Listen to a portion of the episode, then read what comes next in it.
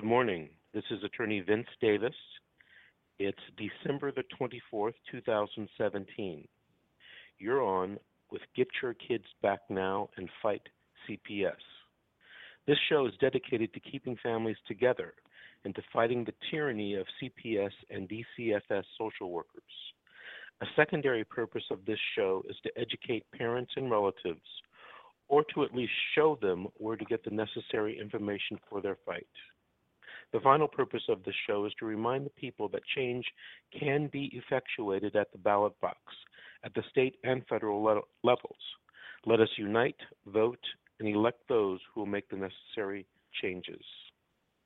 Good morning, everyone. I have a special guest, a very special guest, uh, with me this morning. Uh, her name is Attorney Rachel Raymond.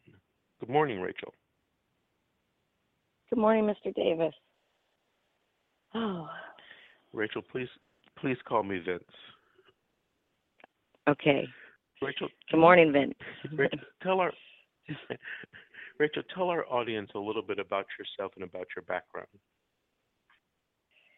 Um, I am. I'm. I've been an attorney since uh, 2010, and I took a job as a court-appointed attorney in Los Angeles, um, in the children's court for um, to represent parents. I, I was appointed to represent parents, and I did that for about a year, and I became frustrated, and uh, with the situation and the amount of cases that each of us were assigned. And I um, went out on my own, and I've been representing parents uh, ever since. Rachel, what uh, made you frustrated at your job as a uh, court-appointed attorney?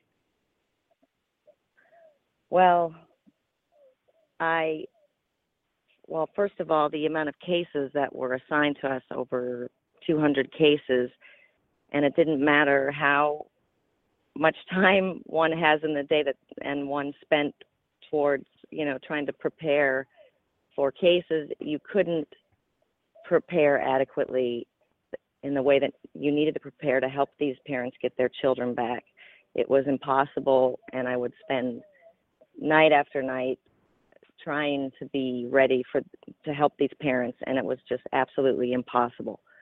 Um, so the type of job that i want to do and the, the help that i want to provide my clients i couldn't do it. It didn't i mean i would not sleep nights and i still couldn't do it. It, it was very frustrating Well, Rachel and I currently work together on uh, juvenile dependency cases representing parents. And the reason why I asked Rachel to come on this uh, Saturday, the day before Christmas, is I wanted her to share with the audience about a case, uh, and we won't mention the client's name, but about a case that we just did or that Rachel just won, along with another attorney um, who we sometimes work with, Nicole Williams out of Orange County um, you and Nicole represented a mother um, who was in the armed services who was uh, accused of some heinous uh, child abuse. Rachel, why don't you tell us about that case? First, tell us what the mother was accused of. The mother was acu- the mother was accused of. Um, well, the, initial the the allegation was that uh, the the the the baby was shaken to the point where the injuries were so severe that the baby was uh, airlifted from an on-base hospital to a children's hospital that specializes in in um, abusive head trauma, and uh, the the the the authorities or or the medical pers- personnel couldn't identify who the perpetrator was because the mother had dropped off her child at daycare. And so so the uh, CPS got involved when they were called by the hospital staff and they started an investigation along with people uh, certain authorities on the military base investigated as well, and the department filed a, a allegation against mother and father um, regarding uh, the injuries that the baby had. Uh, so that's kind of basically what what it was, what the allegations were. Well, tell, tell us about the injuries the baby had. The baby had um, suffered uh, subdural hematomas, which means uh, there was injuries to the brain, such that the brain was uh, bleeding, and and the bleeding caused swelling of the brain, which caused the baby to uh, suffer seizures. And um, I I don't know all the specifics. I don't want to claim to be a medical person, but but um, that this kind of trauma is is so severe that um, a lot of children don't necessarily make it, or they suffer for the rest of their lives having some sort of brain damage or something because of those types of injuries. And then and um, the baby also suffered um, injuries to the spine, um, muscle injuries, ligament injuries. All, I mean, usually in, in other shaken, uh, what they call them, you know, sort of in dependency law or dependency court, uh, these shaken baby cases, a lot of times they seem to be misdiagnosed. But in this case, all the experts agreed that this was truly a shaken baby case. The injuries pointed towards that. It was it was pretty clear, and um, and but our issue was basically the timeline and what the evidence the evidence that we had and the evidence that was presented by the department usually two completely different things although the department is required to present all evidence even exculpatory evidence. However, a lot of times they seem to leave out the exculpatory evidence and they presented a story that was skewed and pointed towards our client. And it, so it took a lot of, it was really important to get as much discovery as we could, as much, you know, as, as many of the hospital records, as many of the social workers uh, note notes and um, different and then also the the babysitters uh, because she was certified by the base in order to provide child care we needed to get her file her human resources file from the base as well so we could get a complete picture because you can never trust that the complete picture is ever presented by the department, even though it, they are required to present all evidence. When you um, first took on this case, you and I talked about it, and to be honest with you, Rachel, I, I, I looked at this case and I thought to myself, I'm not sure this is a case we can win. And when I told you that, what did you think? I thought, I mean, I can, I thought I can understand why you would think that, and I can because we're presented with a picture that looks unwinnable. I mean, we were presented a picture by the department and the evidence and in the reports that looked. It, it, you were correct in in assuming that it looked unwinnable, but I thought, just wait, just wait, hold on, let me get all this evidence and let's look at everything and talk to everybody that is willing to talk to us and let's get a complete picture before we make a decision about whether or not this case is winnable and whether or not our client you know has a shot here at, at proving her innocence basically.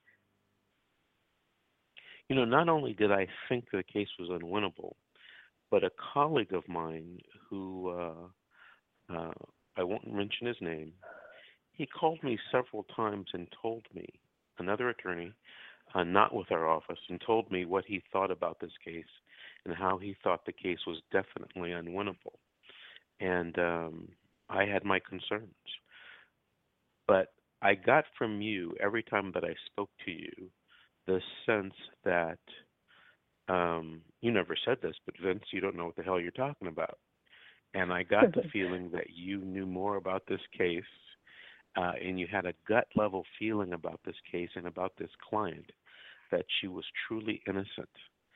So, um, you know, y- you did what you do best, and that is you defended this lady.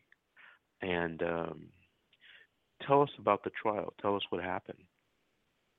Well, let me just add a little something that I think is, is so important that I think a lot of people or a lot of attorneys, especially in this area of law, and especially if you're court, court appointed, you have a tendency to, you know, make a decision prior to even talking to your client and really sort of immersing yourself in their story and their eh, what see what I did was I spent a lot of time talking with our client. I went with her on the base. I went with her by the babysitter's house. I went with her and spoke or attempted to speak to the on base authorities and was basically, you know, had the door closed in my face basically.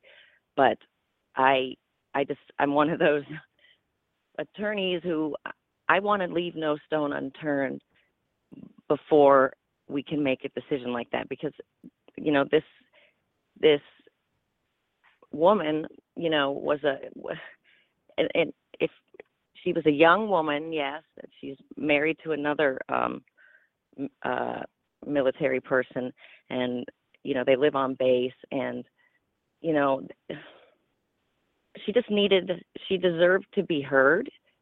She deserved to be listened to and she deserved to have somebody not make up their mind prior to investigating and looking at all the evidence. Because that's my job. My job is to work for this woman and my job is to work for each person that i work for um, on each case. And i have to it's so important to listen to what my clients have to say. Because a lot of times you discover you know the, the sort of the the key or the answer to, to how to go forward in this case in the little details that you you you just you you would almost think would be unimportant. And so prior to starting this trial i really immersed myself in in the the details of this case and finding out uh facts and and getting information and going and sitting with this woman in her home going and sitting you know driving around with this woman on the base going to the hospital hospitals where the baby had been taken it, it, all the, the truth of the case sort of came out by doing all of that and if you can't or you're not willing to take the time to do that or you don't listen then I just don't see how you can adequately, you know, go forward and help this mom, you know, in the appropriate manner. So mm-hmm. what happened at the trial? So I have I have to say it's it's it's nerve wracking to go to trial in dependency court especially. I mean it's nerve wracking period. But you know, the the trial in dependency court because there's so many cases that are filed the the judges and the other lawyers they they don't like it when you slow down their day. They don't like it when you take a, a case to trial because you know you're slowing down their calendar and you're getting in the way of their the way that they function. And um so you're already starting sort of with with this like air of of annoyance by you know the other attorneys and and the court but it's regardless of that it it i was going to i knew that i needed to do this i knew that the facts pointed towards my client ha- not having hurt her child. And so basically, we had to continue the trial a few times, and I know that was frustrating for my client, but it was absolutely necessary in order to get all this evidence because without the evidence, you know, we wouldn't have been successful. So, you know, I can understand that parents want to hurry up and go forward because they know their, you know, their innocence, or, you know, in this case, she knew her innocence, but we needed to be able to show the court that that was the case. So we had to continue it a few times, and and it it really it, it frustrated my client, our client, but um, then uh, when we we started the the case, the the we we had subpoenaed the daycare provider, and she was the first person to take the stand, and um, she immediately pled the fifth to every single question asked. She pled the fifth, so I think that was pretty telling What right off the bat. Well, tell our listeners what that means. Well, basically, when asked any questions about the case or what happened um, that day when the baby was injured, she basically asserted her Fifth Amendment right not to incriminate herself, meaning she was not going to answer any questions that would make her culpable or point towards her having caused the injury rather than our client. So she basically refused to answer any questions. Now, she appeared in court with an attorney, correct? She appeared in court with an attorney. That's correct. And in fact, when we subpoenaed her, um, um, an investigator um, that works with us, uh, Amy, she worked diligently to serve this woman a subpoena. And in fact, she tried, she attempted to just talk to her about what happened. Hey, you know, give me the story, what happened.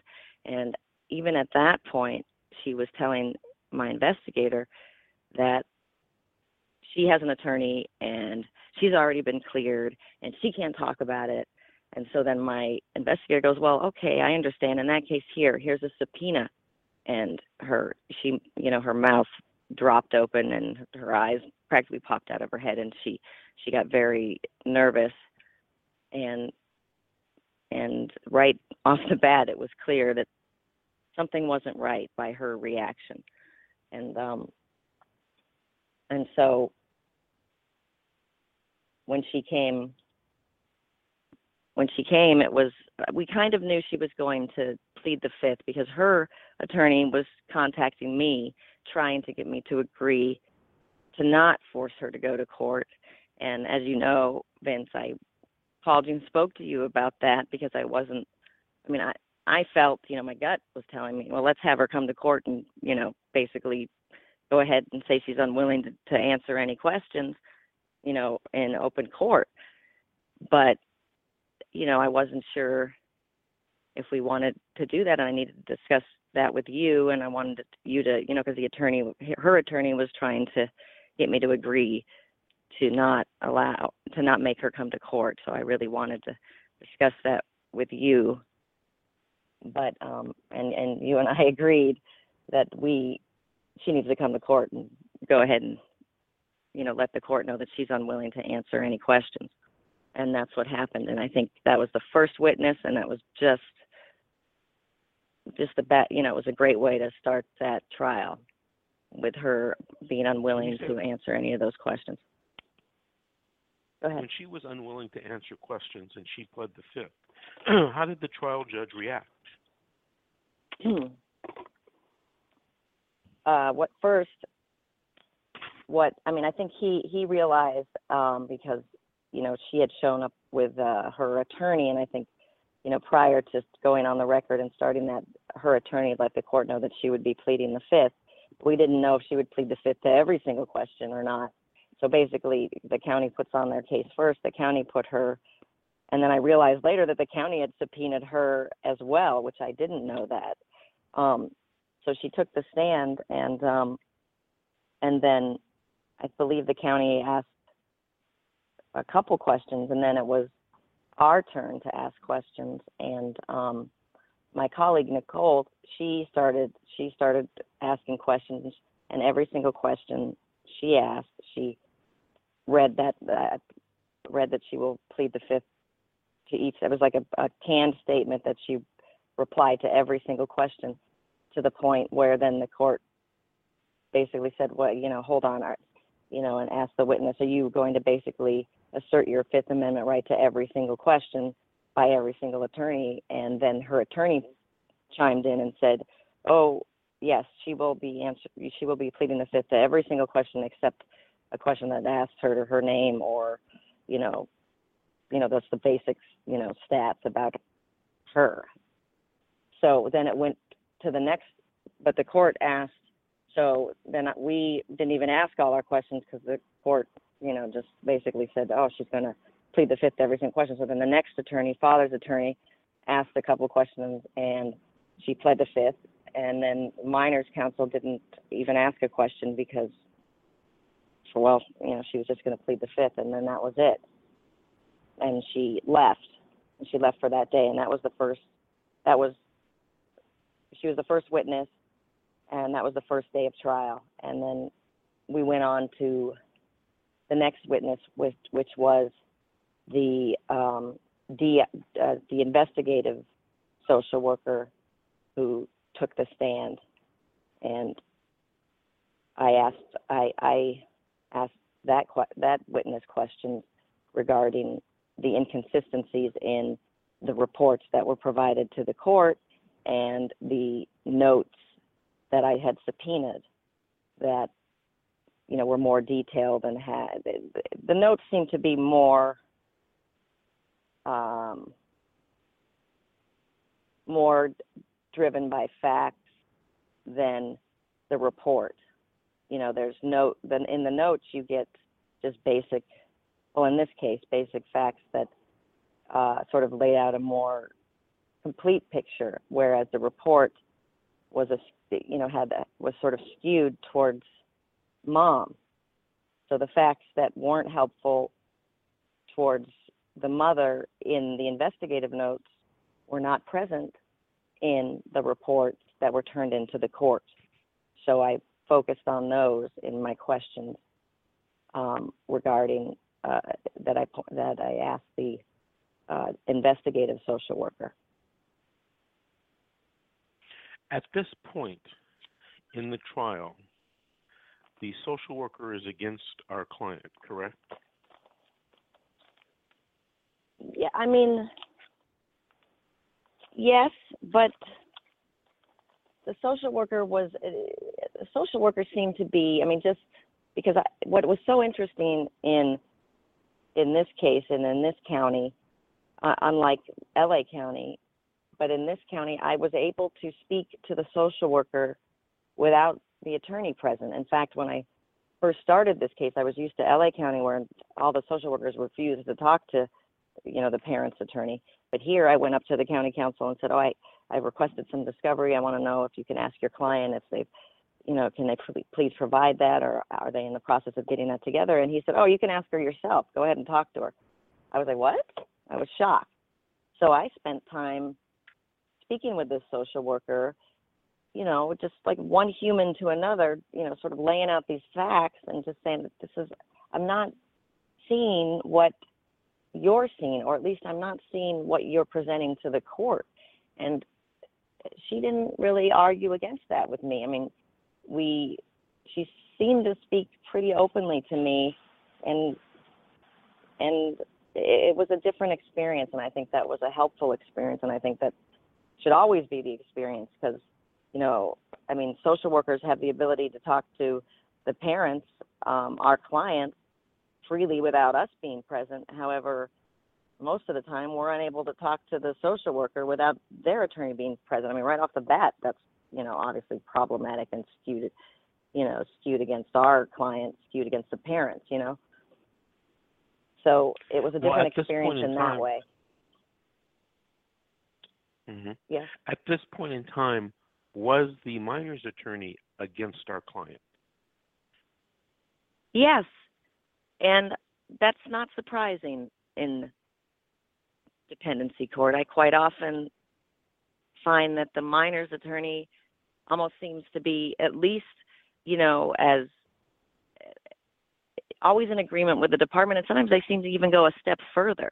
However, it's always interesting that, I mean, in this case, uh, their client is a baby, so obviously the baby can't, you know, talk with their attorney, but you know they they don't even go and visit the baby or their client. They haven't spent any time with their client yet. They've made up their mind about what happened in this case and this minors counsel had made up her mind that it was you know mother that had caused these injuries and the entire trial would not sway from that regardless of what the facts were regardless of what was being presented all she did was ask questions to different um, witnesses that we had on the stand, trying to prove a certain, you know, prove that the, that our client um, had caused these injuries. It wasn't like a fact-finding questioning. It was it was trying to prove her what what she had made up her mind about already. And and I just it was so telling. It wasn't surprising, but it was frustrating and I know even Father's Counsel was frustrated at that because it was almost as if the Minors Counsel was arguing the hardest against our client. Witnesses, were there any other witnesses that testified? Yes, and I think that this is an important. See, and a lot of times in in dependency cases, when we set a case for trial, the court, you know, automatically puts the dependency investigator, social worker on on call to be present and this dependency investigator, they investigate the allegations, but they are not the first social worker on the scene. They are not the social worker that interviewed the parents, interviewed other parties involved. It is the ER, the emergency response social worker, that is the one that first investigates and first decides whether or not to file a case. So they're abs- obviously they're absolutely vital to have present at a trial. Yet they're sort of left out. And unless you specifically ask for that that emergency response social worker, you're not going to have them. So you have somebody who's come into the case long after the case has been filed, you know, who wasn't the one who first interviewed the parents, who wasn't the one who first interviewed the babysitter. And in this case, getting those notes and seeing, you know, and and realizing that the first social worker that that interviewed the babysitter um, was the ER social worker, and we needed that social worker present because in that social worker's notes was exculpatory evidence. Like with on the first page of the subpoenaed documents, literally there was vital information to point towards our client's innocence that never would have been brought to light if we hadn't have gotten those documents and hadn't um, subpoenaed this social worker uh, to court. and So- did the did the county present any expert medical evidence? Well, the county attached portions of the um, hosp- the uh, medical uh, records to the detention report and that's the first report that's filed by um, the department when they decide to file a case against um, a parent. And the, the, you know, they were selective and they weren't complete, believe me, because there was almost, you know, when I subpoenaed the medical records, there was, you know, almost 20,000 pages. And what was attached to the detention report was like maybe 15 pages. Um, but uh, so we I know that the um, county put the doctor who saw the um, baby the second day after the injury um, on call. We hired um, our own expert um, who we provided the massive amount, the entire medical record, the medical record, the entire medical record for the child, the entire medical record for the mother, so that our expert could get a complete picture of the baby, the baby's history, the mother, the mother's history, so that they can make an informed decision about what could have possibly happened here. And um, so we had that. We had our expert on, and our expert um, took the stand. Well, it, it appeared by phone, um, and we, you know, inquired as to what his findings were when he reviewed the records, and um, he agreed. It, it was an interest. It, it was an interesting case because both our doctor and the county's doctor, both of them agreed that this was um, abusive trauma that this child had suffered. And at first, even our expert said, "I don't know if you if you want me to take the stand because I uh, this doesn't look like an uh, accidental injury at all. I mean, I can't I don't see that." And I said, and and it was interesting because my co-counsel said, "I don't know. I mean, maybe we have to rethink this. Maybe Vince was right. Maybe that other attorney that talked to Vince was right. Maybe, you know, we need to talk about accepting a deal or something here. And I said, just wait, wait a minute, because yes, he's got all the medical records, but he doesn't have all the facts. And when I presented the social worker's notes to this doctor, he said, now wait a minute.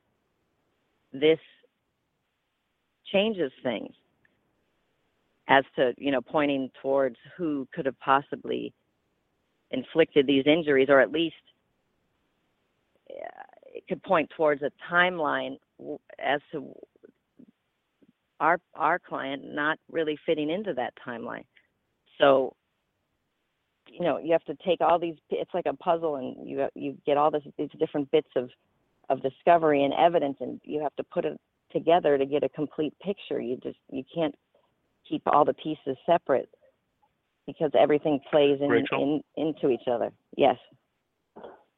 Yes. Rachel, you just mentioned something that's you just mentioned something that's very very important, and I want our listeners to understand this. So if they ever have this problem, that they can help their attorney or their court-appointed attorney in, in developing a defense. You said that the expert reviewed the medical records and things weren't looking good for us till you provided the social workers' reports to the experts that contained additional facts, not medical evidence, but additional facts that changed the, I guess, picture in terms of what our medical expert had to say. Is that correct? Yeah, that that's correct. yes, it is. And it didn't well, it didn't change his medical opinion as to what occurred, how the injury occurred, but it changed. It gave him more of an accurate storyline because, you know, the facts that that weren't in the medical record, but you know, were sort of circum uh, outside of the medical record, but vital you know, created a, a, a almost a timeline as to how or who or when these injuries could have possibly occurred. So that the fact that that when you have you know the mother you know telling you know when she was interviewed by the first social worker the emergency response social worker she gave him a story of the facts from her perspective. And then that ER social worker spoke to the babysitter that same day, and she presented a story. And what's interesting to point out is that this, those stories lined up from the, you know, in, in the sense uh, from the very, you know, the, the, the beginning, such that the babysitter and the mother are both saying when mother dropped off the baby, the baby appeared normal.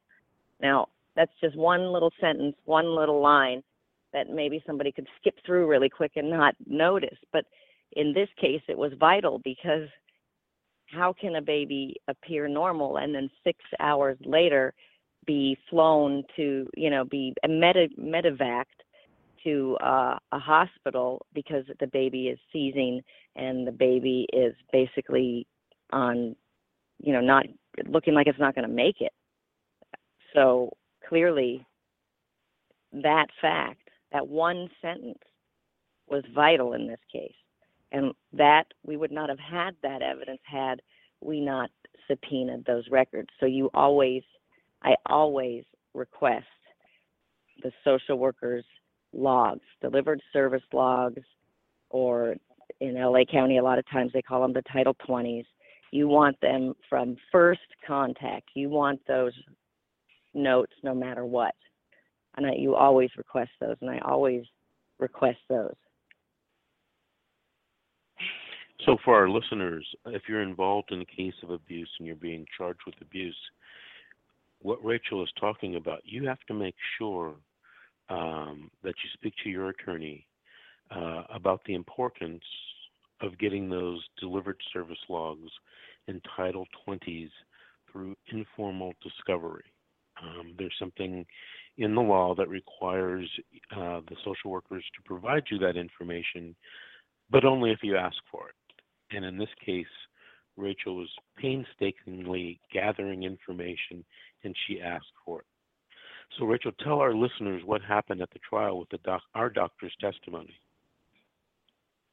So, our doctor, so we were asking, um, we basically asked our doctor questions and we took what the babysitter had stated, you know, the different symptoms that the babysitter reported, and we went through those with the doctor and we talked about, you know, when a baby or a child suffers, you know, um, subdural hematoma or this kind of injury, how long does it pre- take to present symptoms, um, present these symptoms such that you can sort of try to pinpoint a timeline as to when this possibly could have occurred. And it was interesting because as we're we're asking questions and we're going through, you know, the babysitter's statements as to, okay, you know, the baby couldn't keep its head up. Okay,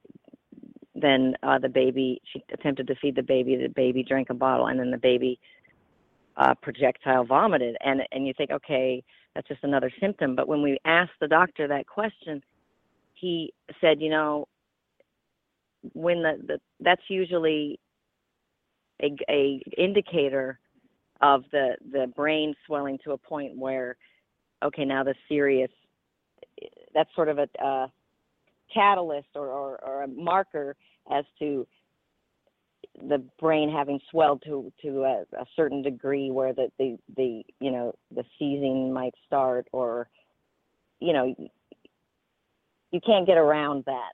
And so what came out on the stand was that we asked him about the projectile vomiting, and he said, you know, that would be within that should occur within two to four hours of the injury, because you know, the, and then he brought up an issue about the severity and the fact that that is a sign of the severity of the injury, and the more severe, the shorter the timeline. So this is literally coming out, you know, as we're asking him questions on the stand. And then Father's Counsel took over and started asking more questions.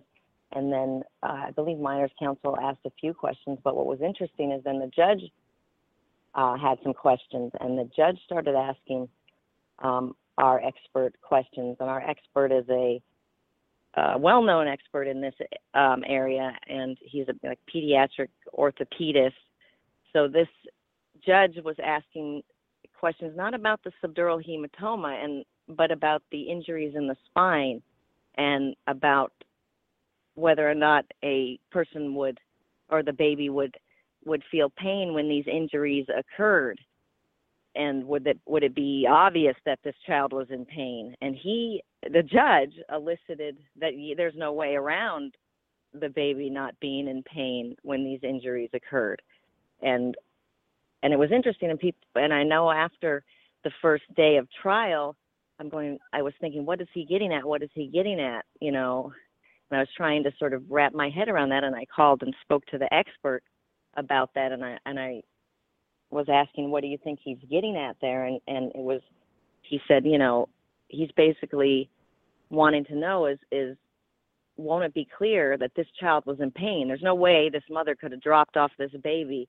without and it be and the baby appear normal with what with what these what the with the injuries that this baby had had um incurred so so the, on the second day of trial when the depart when the county called the the doctor that saw the baby um the second day after the injury the judge asked the doctor the same questions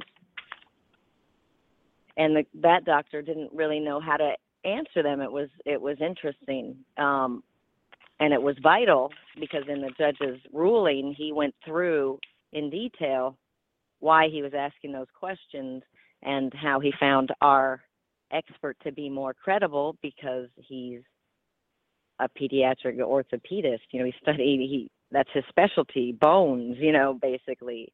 And that was his questions were regarding the injuries that the child suffered in the spine and, and the, the torn ligaments or the and the spaces between the spine and how that baby would have been exhibiting signs of pain. I mean the baby would have been crying, you know, et cetera, et cetera.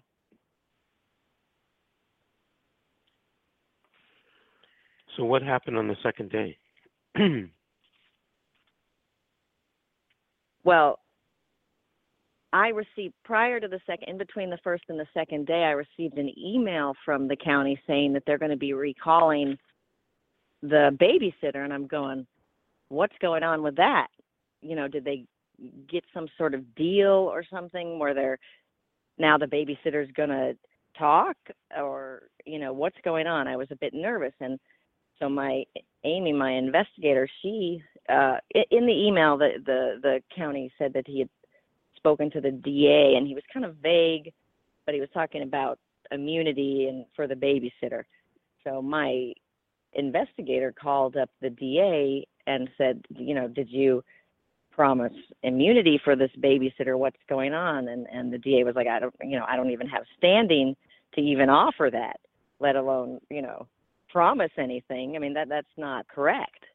So obviously, it was important to follow up and make some inquiries um, between the first and the second day when I received that email, so I could get a picture of what what is this guy planning to do.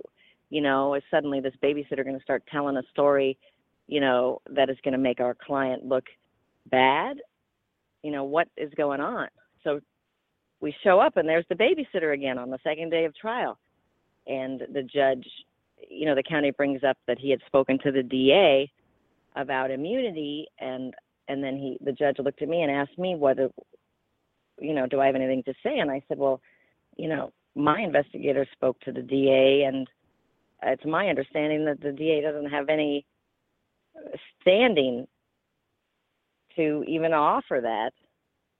So I'm not sure how immunity can even be at, at an, an an issue. And then, you know, when the judge decided that he's not in a position to give this person immunity because she's, you know, he can't basically make it so that she can say whatever she wants to say up there on the stand and and even say things that would be would be clear that it would point to maybe you know she caused this injury yet he's already offered her immunity. So he did not agree to offer her immunity. And once again, she, well, she didn't even get up there. Basically, the judge asked her attorney, is she going to plead the fifth? And the attorney said, yes, she will be pleading the fifth again. He said, well, there's no point in her taking the stand again. And he excused her. And then we, and then the county called the doctor um, that had seen the baby um, right after the injuries occurred. And she took the stand. And then the county asked her, you know, several questions, basically trying to take what our experts said and and you know undo it to a certain degree. And this doctor couldn't really undo it. I mean they were almost it was it was it was pretty incredible because this doctor you know wouldn't i don't know how to say it other than this doctor couldn't really disagree with our expert. So she he asked questions and then it was our turn to ask questions and we asked her um, several questions and I, I wanted to really point towards the severity of the injury so that we can show that the timeline is is a really rather short one and then I also asked this doctor about you know somebody when an in when this type of injury occurs and if even if the story that the babysitter d- decided to tell you know leaving out that when the baby was dropped off the baby appeared normal leaving she left that out after her first interview that that statement never appeared again. And um and she said uh i asked her do, do you find it concerning that this doctor i mean that this babysitter had this baby at her home for six hours saying and she's saying that this baby was gasping for air couldn't hold its head up um was you know listless and lethargic. She waited six hours to call mother. Six hours. There's a problem with that because this babysitter who is certified by the base is required to report any kind of illness parent within an hour. And the reason we know that is because we subpoenaed the the the requirements to become certified on a military base so we knew the rules. So there's another like something that you might not think of but that is was vital is to show that you know see that's another one of those pieces of the puzzle. When you put it all together it presents a more honest picture of what's going on and so yes that doctor said that is really concerning. And she said not only as a doctor but as a parent that is concerning that this person would wait six hours while this baby can't you know supposedly can't breathe can't hold its head up you know et cetera. So it was important to to get the doctor's opinion regarding the babysitter's reaction to these these symptoms and it was important to get the doctor's opinion as to mother's reaction to when she picked up the baby and within seven minutes she's called 911 because the baby something was really wrong with this baby So it was very important, this whole timeline that came out from you looking at different sorts, different parts of the record and uh, information gathering. And you had to fit it all Yes. together like a puzzle. correct Well, tell us next what happens at the what happens at the end of the trial. so we we all asked our questions of the doc this the county's doctor the doctor that had um seen the baby on the second day and uh and then the court asked questions as well and once again the court revisited the same questions he had asked our expert about the spinal injuries and pain and whether the baby would be exhibiting um you know a reaction to pain. And she couldn't really she couldn't she couldn't answer it. She didn't know how to answer it because you know although she had this label as a child abuse expert um it wasn't specific to that type of injury. So you've got this general label as a child abuse expert yet she couldn't respond to this these questions about that injury that is you know usually that's a part an injury that appears when there's this kind of um, abusive head trauma. That's one of the uh, injuries because when there's a acceleration decelerate, deceleration injury that you know that comes with shaking uh, there's spinal injury and but she had she couldn't she couldn't answer those questions. And so when the judge at first you know so we all rested after we we and said our closing arguments. And it, it was interesting that you know the county did their closing we did our closing the father's counsel did their closing and then the minors counsel basically tried to explain away um why the babysitter's story was inconsistent that oh well maybe she was just nervous you know and i just thought god don't you have your I mean, I couldn't help this, but I'm thinking, don't you have your client's best interest in mind. It isn't about, you know, the the conclusion that you want. Isn't it about the facts and whatever conclusion is drawn from those facts? But it was clear she had made up her mind long before any evidence was presented and was going to try to argue that evidence in a manner that supported her conclusion, regardless of what the truth was. And so she was the last person that said her closing, and so I was nervous. And I was thinking, oh God, is he just going to do like most of these judges do and rubber stamp the department? And he started off, you know, talking about, you know, what, you know, the sort of generally, okay, we have a mother and father, and you know, could they have caused these injuries? And then we have a babysitter, you know, could she have caused these injuries? And he said, you know, I, I what was really telling is when I spoke to when I asked those questions to the ortho, the pediatric orthopedist, our expert, he said there was it was clear that there was no way this baby could could could could have sustained could have sustained those injuries and not exhibited pain and crying and and, and you know and um he said I find her him to be more credible that's his specialty he's been doing it for god knows you know 20 something years. And um I trust that that what he said is you know is more accurate. And the the quote unquote child abuse expert could not even adequately answer the questions that the court had asked regarding um, the spinal injuries. And then he also stated that I don't agree with minors counsel that these inconsistencies can't be you know just a result of her being nervous about what had happened.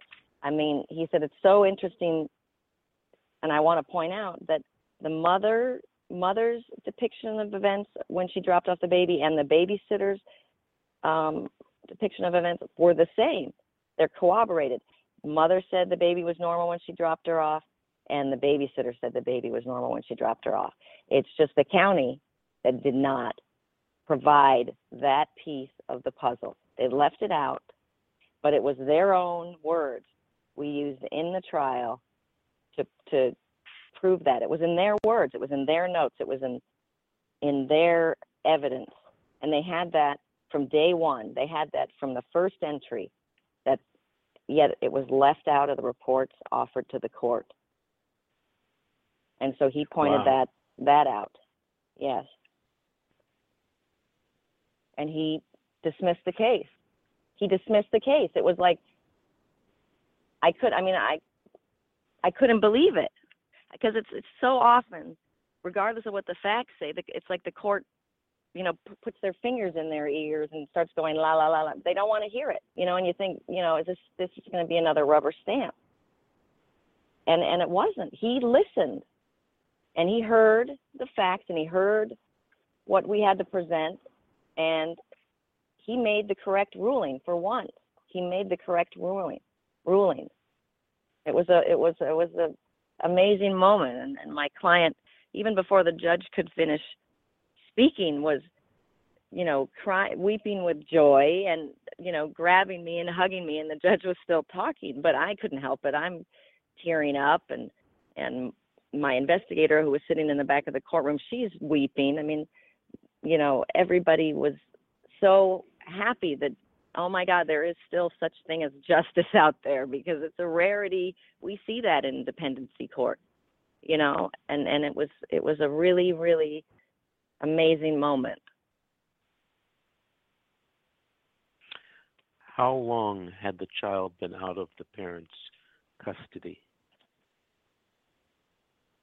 Um since june june twenty first mother dropped the the child So at the almost- babysitter and from that point yeah.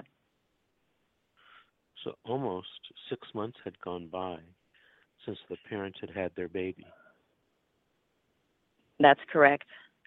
And they could only see the baby um, in a monitored setting. And, you know, it's right before Christmas. And it, was a really difficult time. And, and I know that the parents, you know, I mean, our first trial date was, was set for October, but I, you know, I had to tell the client we don't have all the evidence yet. I, we need to wait. We need to wait because the client knows what happened and knows that when she dropped her baby off, her baby was fine. But we have to be able to present that to the court, and we needed more evidence. And I needed to ask her to wait, and she she didn't really want to wait, but she trusted me reluctantly, but she didn't want to wait. Um, but she, and in the end, obviously she was very happy with that. But it's really important, you know, and and it's I know it's probably hard for a parent to have to. I mean, I can't even imagine. I'm a mother, and and to wait, you know, and be apart from my child for a longer period of time because we don't, you know, the, the attorney's asking for it and we don't have all the evidence can be very frustrating, but it's it was vital, vital, vital, absolutely vital. And I'm was so happy in the end, that, and so was my client that she waited, you know, for obvious reasons. So, Rachel, tell our listeners, give me a moral of this story. You won with Nicole, um, our co counsel, and with Amy, your investigator. You won a huge case where parents were accused of physically abusing a child through, you know, something called the shaken baby syndrome. Our listeners can Google that. And you won. What's the moral of the story? The moral of the story is, I think, is that we, the parties involved, the, the, the attorneys and the social workers and, you know, the medical personnel they need to listen. And they need to take the time to he, to to get all the facts so we can get an accurate picture that that this is that each case is an individual case and w- w- this is not a machine you know where you know you get one case after the other and you rubber stamp and you take deals and you keep going no this you got to look at each case as it as it is as it comes forward and listen and and deal with the facts of that case and what occurred in that case appropriately. You can't, you know, fall into this pattern or this habit of just treating all these cases as the same and and just rubber stamping, you know, moving through the machine so that everybody can go home early or whatever. Eh, it's it, it, you got to look at each case and listen and, and be present and and immerse yourself in the facts of each case. Take the time to immerse yourself in the facts and listen. Very good. Yeah. Rachel, we're running out of time. I want to thank you um, for being on the show with me this morning. Um, we weren't able to take uh, listeners' calls, and there's, you know, probably 15 people in the queue right now waiting to come on. And I want to apologize to them and ask them to call in next week with their stories and their questions. But I wanted, I thought it was important for everyone to hear from you how juvenile dependency court, and you win a trial by doing a lot of work, a lot of preparation, a lot of discovery. Um, there's just no way around it. So, Rachel, thank you and congratulations to you and our co counsel, Nicole Williams, who won this case for our client and for our office. It's a huge victory, and I really appreciate that. And for that appreciation, I have a new case for you. it's a case in Los oh, Angeles oh, no. County. It's a shaken baby, the shaken baby syndrome case. So we'll talk about that more on Tuesday. But thank you very much for okay. listening. And I want to tell the listeners, I want to tell our listeners that next Saturday, um, we're going to be talking more about trials, and we're going to be talking about more CPS and DCFS. And by the Rachel, by the way, Rachel, I've already talked to our client on the case that you just won, and we are going to bring, be bringing a lawsuit against the county. So I'll be talking oh, to everyone great. next week. We'll see you on the radio. Bye bye. Thank you so much.